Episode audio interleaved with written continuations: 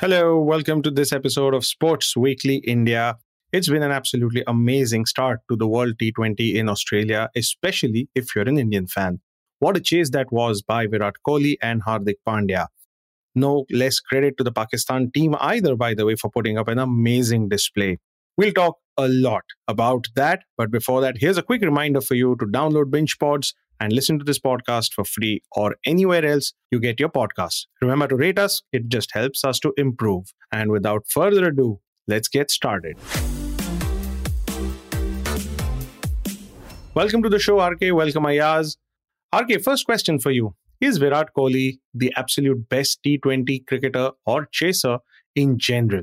I think Virat Kohli reminds me so much of uh, Michael Bevan as far as one day international cricket is concerned. Michael Bevan in the 90s was uh, the chase master. And then, of course, Mahendra Singh Dhoni understood how to manage the innings when it comes to run chases. But I guess as far as T20 cricket is concerned, I would possibly think, yeah, he should be up there. If not the very best, he should be up there with the top two or top three. I think what we saw in that game against Pakistan was unbelievable stuff. When he started off, uh, I don't think he was the most comfortable. Then, even against Shadab, he was fairly quiet. So he understood that he was always not the strongest against spin, but he was able to take on the other bowlers. And those two shots that he played in the 19th over, uh, the fifth and the sixth balls of the 19th over against Haris Rauf was uh, quite incredible. I mean, the kind of power that he generated, and I think what he said said afterwards was quite telling. So he understood that this is the only shot that he wanted to play and therefore got into position very, very quickly and played the shot that he did. So it's supreme self confidence that you are talking about. And I think in terms of chases, I think he's got a bit of a muscle memory as well. He's done it so often in the past, whether it is uh, T20 cricket, whether it is one day internationals. He, he just enjoys a number in front of him. It's almost as if he's a sprinter. He knows where he needs to finish and he just goes, as people often say with respect to, say, a 100 meter sprinter. They calculate their first 10 meters, the 20 meters, the 30 meters. They go in splits of 10 meters and so on. And they understand when to pick up, when to slow down a little bit, and when to give that final push. So I think Kohli, to a large extent, is that. And it's just probably one of the best ever innings that I've uh, seen in the world of uh, cricket. And I guess it's one of the best ever games of cricket that I've witnessed.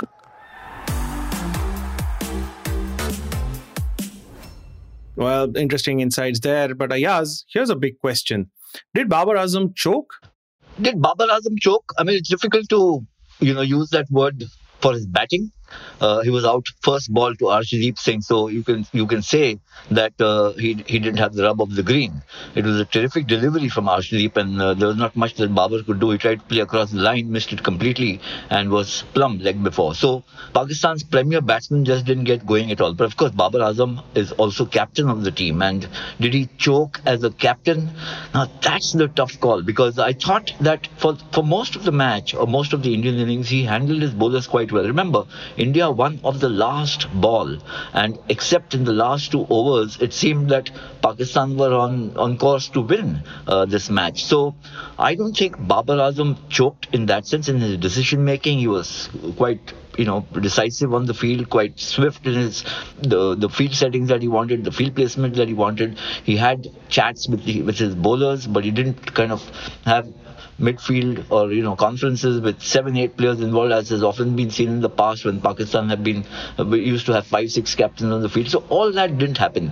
I think Babar Azam to his credit and to his team's credit they put up a fabulous fight. I mean this match went to the last ball and either team could have won. It could have also ended in a super over. And you have that kind of a, a, a climax and a finish. You can't really say the captain was at fault or the fielding captain or the losing captain was at fault well, true, there were some choices that he could have done differently, especially Nawaz bowling the last over. Was that a tactical error or was it overconfidence? You know, that, well, they will just canter over the line here. Obviously, the question will be asked whether Babar Azam did the right thing in holding back Mohammad Nawaz right till the last over. Mohammad Nawaz, as we know, as, as it transpired, came under a lot of pressure. The first over he bowled, he was hit for some, he was clubbed for sixes by Hardik Pandya. That was the over where India needed that acceleration, that impetus, which Pandya and Kohli gave. And then it got down to the last over, 16 runs needed. Did Babar make a mistake in holding possibly his weakest link in the attack till the very end. But I think actually this is all the benefit of hindsight. You know, in hindsight, vision is 2020. 16 runs of the last over. Mohammad Nawaz has got a couple of fine performances under his belt, including one against India uh, as as a batsman perhaps, but he's been amongst the more promising all rounders. I think that he rightly, in, in, when you look at it objectively, to hold back the spin after Pandya and Kohli had given them the charge, another over like that, 18 20 runs, could have finished the match there itself. I think Babar gambled on the on the played the hunch that with the run rate or the asking rate mounting, either Pandya or Kohli or both would have get out in going for the big strokes. That didn't happen till the very last over when Pandya was dismissed. So that plan was foiled, I think, very effectively by Kohli and Pandya. And therefore, when he ran out of options, Babar Azam, he had to go back to Mohammad Nawaz. But was it a monumental blunder? It might seem like that, but I don't think tactically it was such a blunder as is being made out now, especially by Pakistan fans. Yeah, that's always a tough one. RK, where did you think Pakistan lost the game?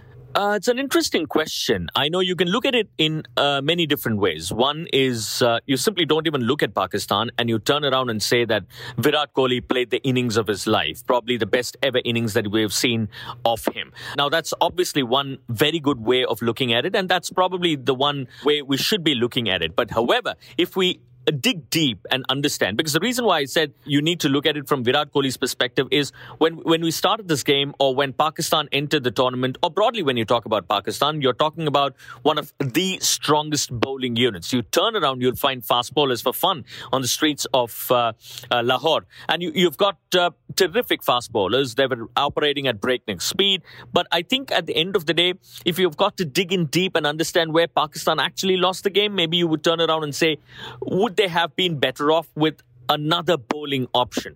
Uh, look, if you remember, India in the last edition of the World Cup were restricted to only five bowlers. And I don't think Hardik Pandya, of course, was a part of the squad, was a part of the playing 11, but he did not bowl. And I think that was a critical difference as far as India was concerned. And that is a luxury that Pakistan did not have. And again, in terms of calculating the overs, I think Babar Azam this time around knew it was going to come at some point in time. He had to reserve a Mohammad Nawaz only because of the fact that he was hit early on, which means that you had to preserve the overs. So it, it was eventually a game of chess. And even in the final overs, so one thing that Pakistan managed to do or tried to do was the fact that Mohammad Nawaz was hardly bowling spin. He might have bowled slow, but he was trying to bowl seam up there with the keeper standing behind. So those were a couple of learnings that Pakistan took at the back of the Asia Cup defeat, where Mohammad Nawaz was, uh, you know, forced to bowl that final over. Hardik Pandya finished that game. He, alongside uh, Dinesh Karthik, did the job for Team India then. Now, this time around, again, it went down to that final over. And you know, probably once that happens, Babar Azam is almost praying for the result to go his way. So I think if you have got to pick and choose, maybe it's uh, that particular moment, not having an extra seamer that probably hurt, or not having an extra bowling option that hurt Pakistan. Uh, what are the other options they had really? They had Iftikhar probably. Iftikhar bowls a bit of off spin but nothing threatening as well. So between an Iftikhar and Mohammad Nawaz, I understand the choice. Mohammad Nawaz had to bowl that final over because you didn't have much of a choice beyond these two. And Iftikhar was never going to be an option because it was Mohammad Nawaz who at least had the experience, who does bowl very, very regularly, let's be honest, and he's done very, very well. It's just the situation that he got caught in uh, that made a huge difference. Moving on to India's batting, Ayaz, I think it just failed, didn't it? What went wrong? Barring Virat Kohli, India's top order flopped. You know, and it could have cost India the match. Rohit Sharma didn't make too many, neither Rahul. Both those wickets fell very early. And then, of course, in form, Surya Kumar Yadav was also dismissed. Then Akshar Patel, who was promoted up the order as a left hand option against some of the bowlers that Pakistan were deploying, did he got run out. So India were left in a very precarious situation. Now, this is a bit of a worry. I think what happened in this match is India seemed to sort out their bowling issues, which looked to be the most serious concern going into this match. Arshdeep was brilliant, so was Shami, so was Hardik, so was Bhuvneshwar. Everybody bowled fabulously, all the four fast bowlers. And uh, I thought Ashwin also did a very good job as a spinner. Akshar Patel was hammered in the only over he bowled. You can't fault him too much. He bowled only one over, but yes, he was hammered. But it's the top order. Rohit getting very few runs. So too Rahul. Surya Kumar Yadav, maybe the law of averages catching up. So this is going to be an area of concern, especially against a team like South Africa, because India have to beat South Africa to assure themselves, virtually assure themselves in the knockout. So this is becoming an issue because Rohit and Rahul, you know, not just been getting the big scores. Rahul has got a couple of 50s in the recent past, but they've not been in the really you know, the really daunting or the really tough games. And that's something that India will be seeking from both these openers. Well, while the batting didn't do well, I think the bowling did click well. RK, do you agree? Does it look like a settled bowling unit to you now? As far as Indian attack is concerned, I thought it was a bit of a horses for courses. I did suspect that Ashwin will play a part. I know a lot of those games have been played by Yuzvendra Chahal, but Ashwin I thought will play a part because of two reasons. One is because of the longish square boundaries that you look at the Melbourne Cricket Ground. It's got seriously long boundaries. And the other thing is there's a bit of depth that he adds to the batting lineup. Uh, sometimes we do underestimate the batting prowess of uh, Ashwin. Now, let's look at it this way, right? I mean, you had Ashwin. What if Chahal had entered the frame instead of Ashwin during uh, such a situation. Between Chahal and Ashwin, you would have probably thought Ashwin would have done the job or Ashwin would do the job as a batter in such a circumstance as opposed to Chahal. So in that sense as well, I think the selection of uh, Ashwin Rohit Sharma just wanted to extend that batting lineup a little bit more because if you're looking at this as a contest between the batting of India and the bowling of Pakistan, you would think that India will have to bat really well and bat a bit deep against the Pakistani fast bowlers or Pakistani bowlers in general. But is this going to be the lineup going forward for every game? I'm not so sure. There could be changes. Chahal would come into play in a few grounds, is what I suspect. But yeah, it looked good. And it was also a very good track, mind you, that we got to see. The way Bhuvi started, the way Arshdeep started. Special mention to Arshdeep. He was fantastic, really. And Shami's induction was very, very good. So, yes, suddenly you're turning around and saying that you've got a bit of option as far as the bowling department is concerned. Ayaz, do you think that Kohli and Pandya managed the chase well, or did they really leave it until very late? I mean, at one stage, 28 were needed of 8, and but for those two sixes of Haris Rauf, uh, India could well have ended up on the losing side. Kohli and Pandya put up a marvelous exhibition of uh, batsmanship, T20 batsmanship, and how one can build partnerships and steer a team out of a of a deep, deep crisis. I mean, India were in a precarious position, four wickets down, and then you know very few runs on the board. Uh, another wicket at that stage could have meant well, kaput, game over for India, and that's when they had to manage the situation almost perfectly, as we say. Ensure that no wicket is lost. At the same time, ensure that the runs keep ticking, even if they are coming in a bit of a trickle to start with, but then keeping the required run rate in mind all the while. So I think this was an outstanding exhibition of a partnership, a jugalbandi between these two, which kept the ultimate sight you know, the sights on the victory always alive. Yes, it was a very tough win, but I thought the way they navigated, especially Virat Kohli, I thought, uh, you know, was marvelous in reading the match situation perfectly. So to Hardik, I think to give Hardik credit, which, you know, he must get for his role in the partnership, but even otherwise, for the way he bowled and picked up those wickets to keep Pakistan to 159, they could have well have made 165, 170 or, you know, something like that, and again, then the match would have been over. So yes, Virat Kohli, hero of the day, hero of that of that evening. Wonderful to see him come back to his best. Played arguably the greatest T20 innings, not just by an Indian, as Rohit Sharma said, but perhaps by anybody in this format in T20 history. But don't forget that Hardik Pandya in my opinion, is now the India's MVP, the most valuable player for what he does with the ball, the value he brings with the bat, and he's also a brilliant fielder. And this partnership showed that Pandya, you know, is not a show pony. Uh, he's not just wanting all the attention on himself. He's also willing to play the foil. So too Virat. He played the foil to Pandya to start with. You know, he was as he mentioned later, he was trying to eke out the runs. He was looked a bit scratchy. Everybody was saying, "Where is Virat's strike rate?" The complaints were coming again. All that he brushed aside. But don't forget the role Pandya played.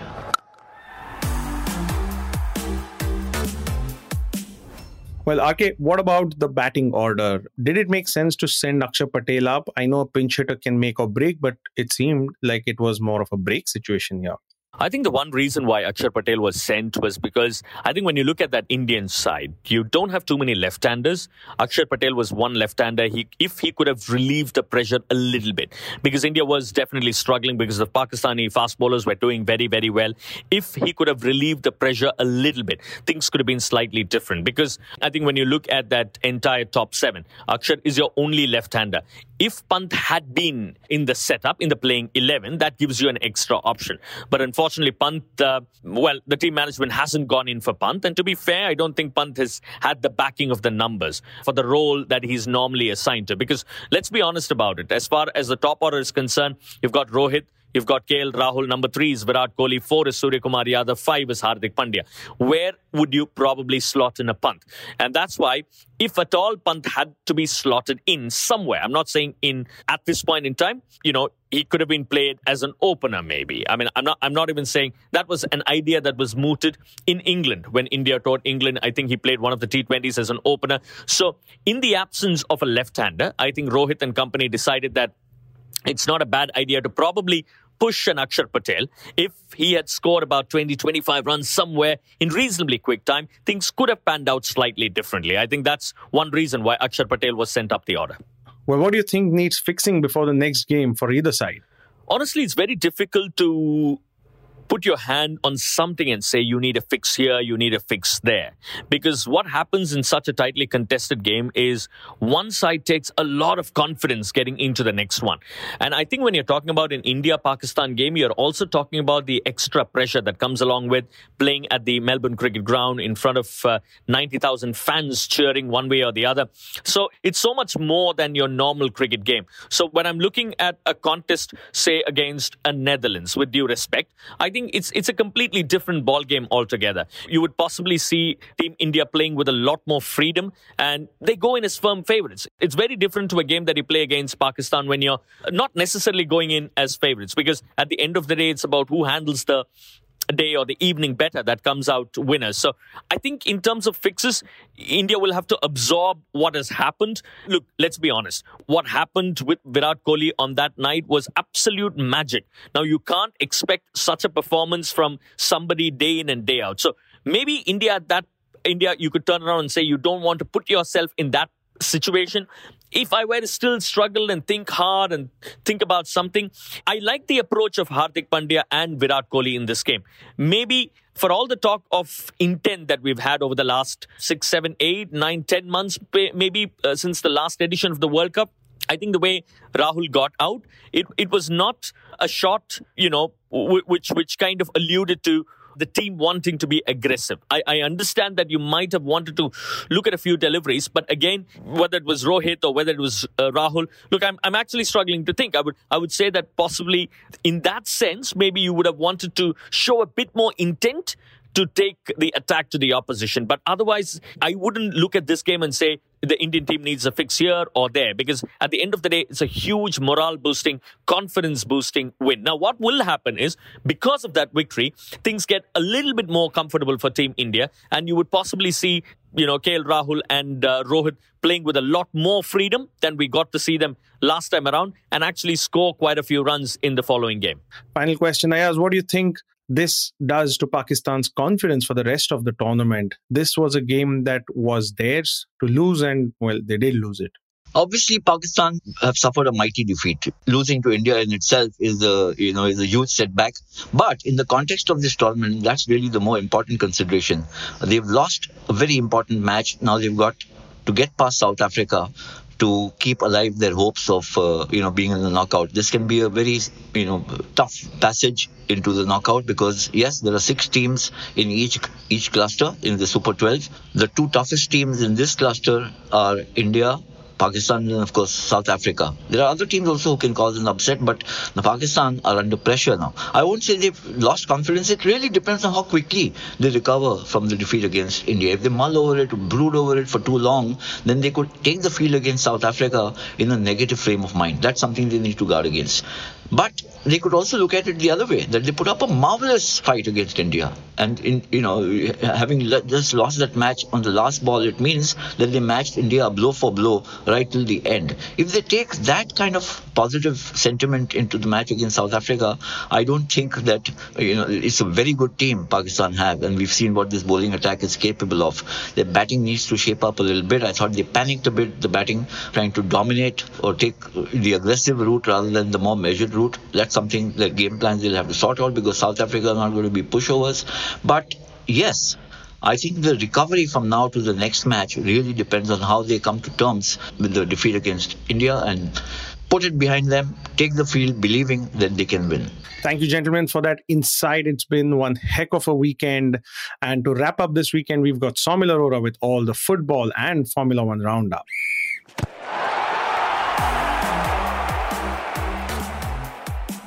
Thank you so much, gentlemen. Now, on to the Premier League and on to the football. The major stories this week were revolving all the big clubs. Firstly, we saw Arsenal dropping points to Southampton away from home, which means that they're now only two points ahead of Man City at the top instead of the four point lead that they walked into this weekend. So that is one tricky point that they'll have to negotiate with over the course of the next few weeks. But the other major story has to do with all the other big clubs. Firstly, let's start off with Man United. They ended up beating Tottenham Hotspur 2 0 in a very complete performance, but then they ended up drawing to both Newcastle United in a very drab match, and then Chelsea in a comedy of errors in which eventually they ended up equalizing at the 94th minute thanks to a Casemiro header after they conceded a penalty in the 87th minute with Jorginho scoring. So that was a crazy match that United ended up drawing 1 1 at the end. And then, of course, we saw Tottenham Hotspur ending up losing to Newcastle 2 1 as well. I think it's now time that we also welcome Newcastle into the big six and make it the big seven now because they've been producing some excellent results. But these two results aside, what I really want to talk to you about today is Liverpool. Because Liverpool, I think the last week were back when they hammered Rangers with a big, big margin, when they beat Manchester City 1 0. They were consistently producing good results like beating West Ham 1 0 as well. So we thought, well, yes, Liverpool are back.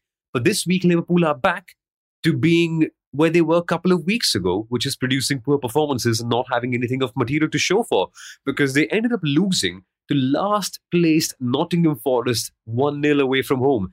And what a drab match that was. Now, the one thing you could really tell from this one is that Liverpool lacked all senses of creativity. They were creating chances, yes, but it's not like the Liverpool of old, where they were feeding out the ball to their wingers who would then cut in and score. They were just blindly looking for Darwin Nunez, who many a times couldn't quite get there on time because his movement isn't quite in sync with that of the rest of the team. Plus, Liverpool have major injury issues, and their midfield is just somewhat of a shoestring midfield at this stage, where they've got most of their major players gone. It's amazing how Liverpool have fallen from grace in just one season, and they're not able to play the likes of Thiago as well. Darwin Nunez has also been slightly out of form. They've not got Luis Diaz available to play as well. It's just a weird team that's been put together by Jurgen Klopp with bits and pieces of players that are all available and they're not able to put in a good show. I mean, the likes of Fabio Carvalho had a great chance to perform. Harvey Elliott had a great chance of performing. Curtis Jones had a great chance of performing. But all of them failed against Nottingham Forest, who were just very compact, sat back down deep. And when the counter attack moment arrived, they were able to score one goal. It could have been two, but yes, they eventually settled with one. And Nottingham Forest are now off from the bottom of the Premier League. And it seems like Liverpool are at rock bottom right now in terms of their performances. They currently stand P8, 16 points, uh, with one game in hand ahead of Fulham, who've played 12 and now have 18 points. They're in seventh right now. But the top six as it stands, folks, is Arsenal to Manchester City to Tottenham Hotspur, who have now lost two games in a row, to Newcastle United in fourth, Chelsea in fifth, and Man United in sixth. Wow, this Premier League season is just turning out to be outstanding, isn't it?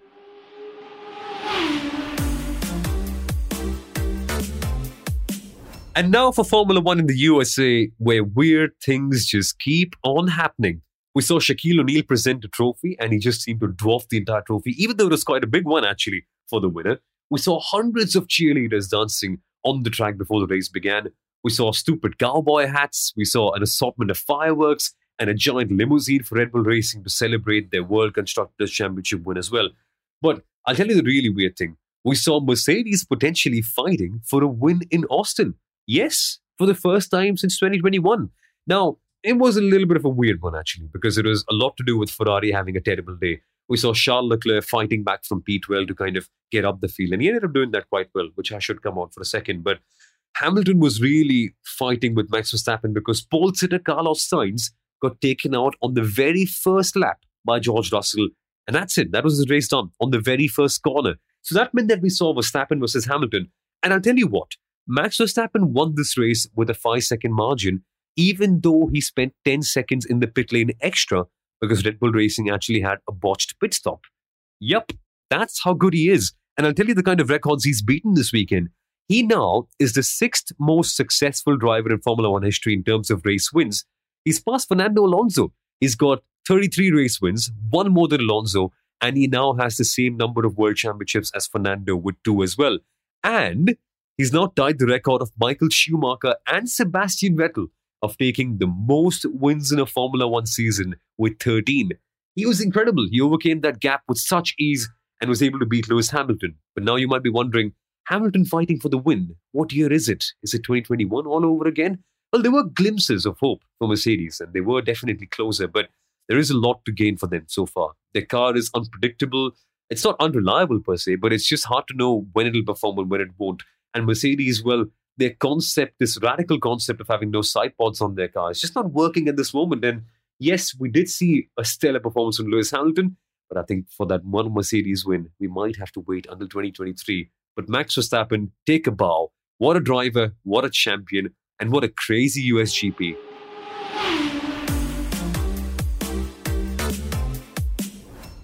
Thank you so much for that, Somil. We'll see you all next week. Until then, there's a lot of cricket, there's a lot of sports. Keep watching, keep listening.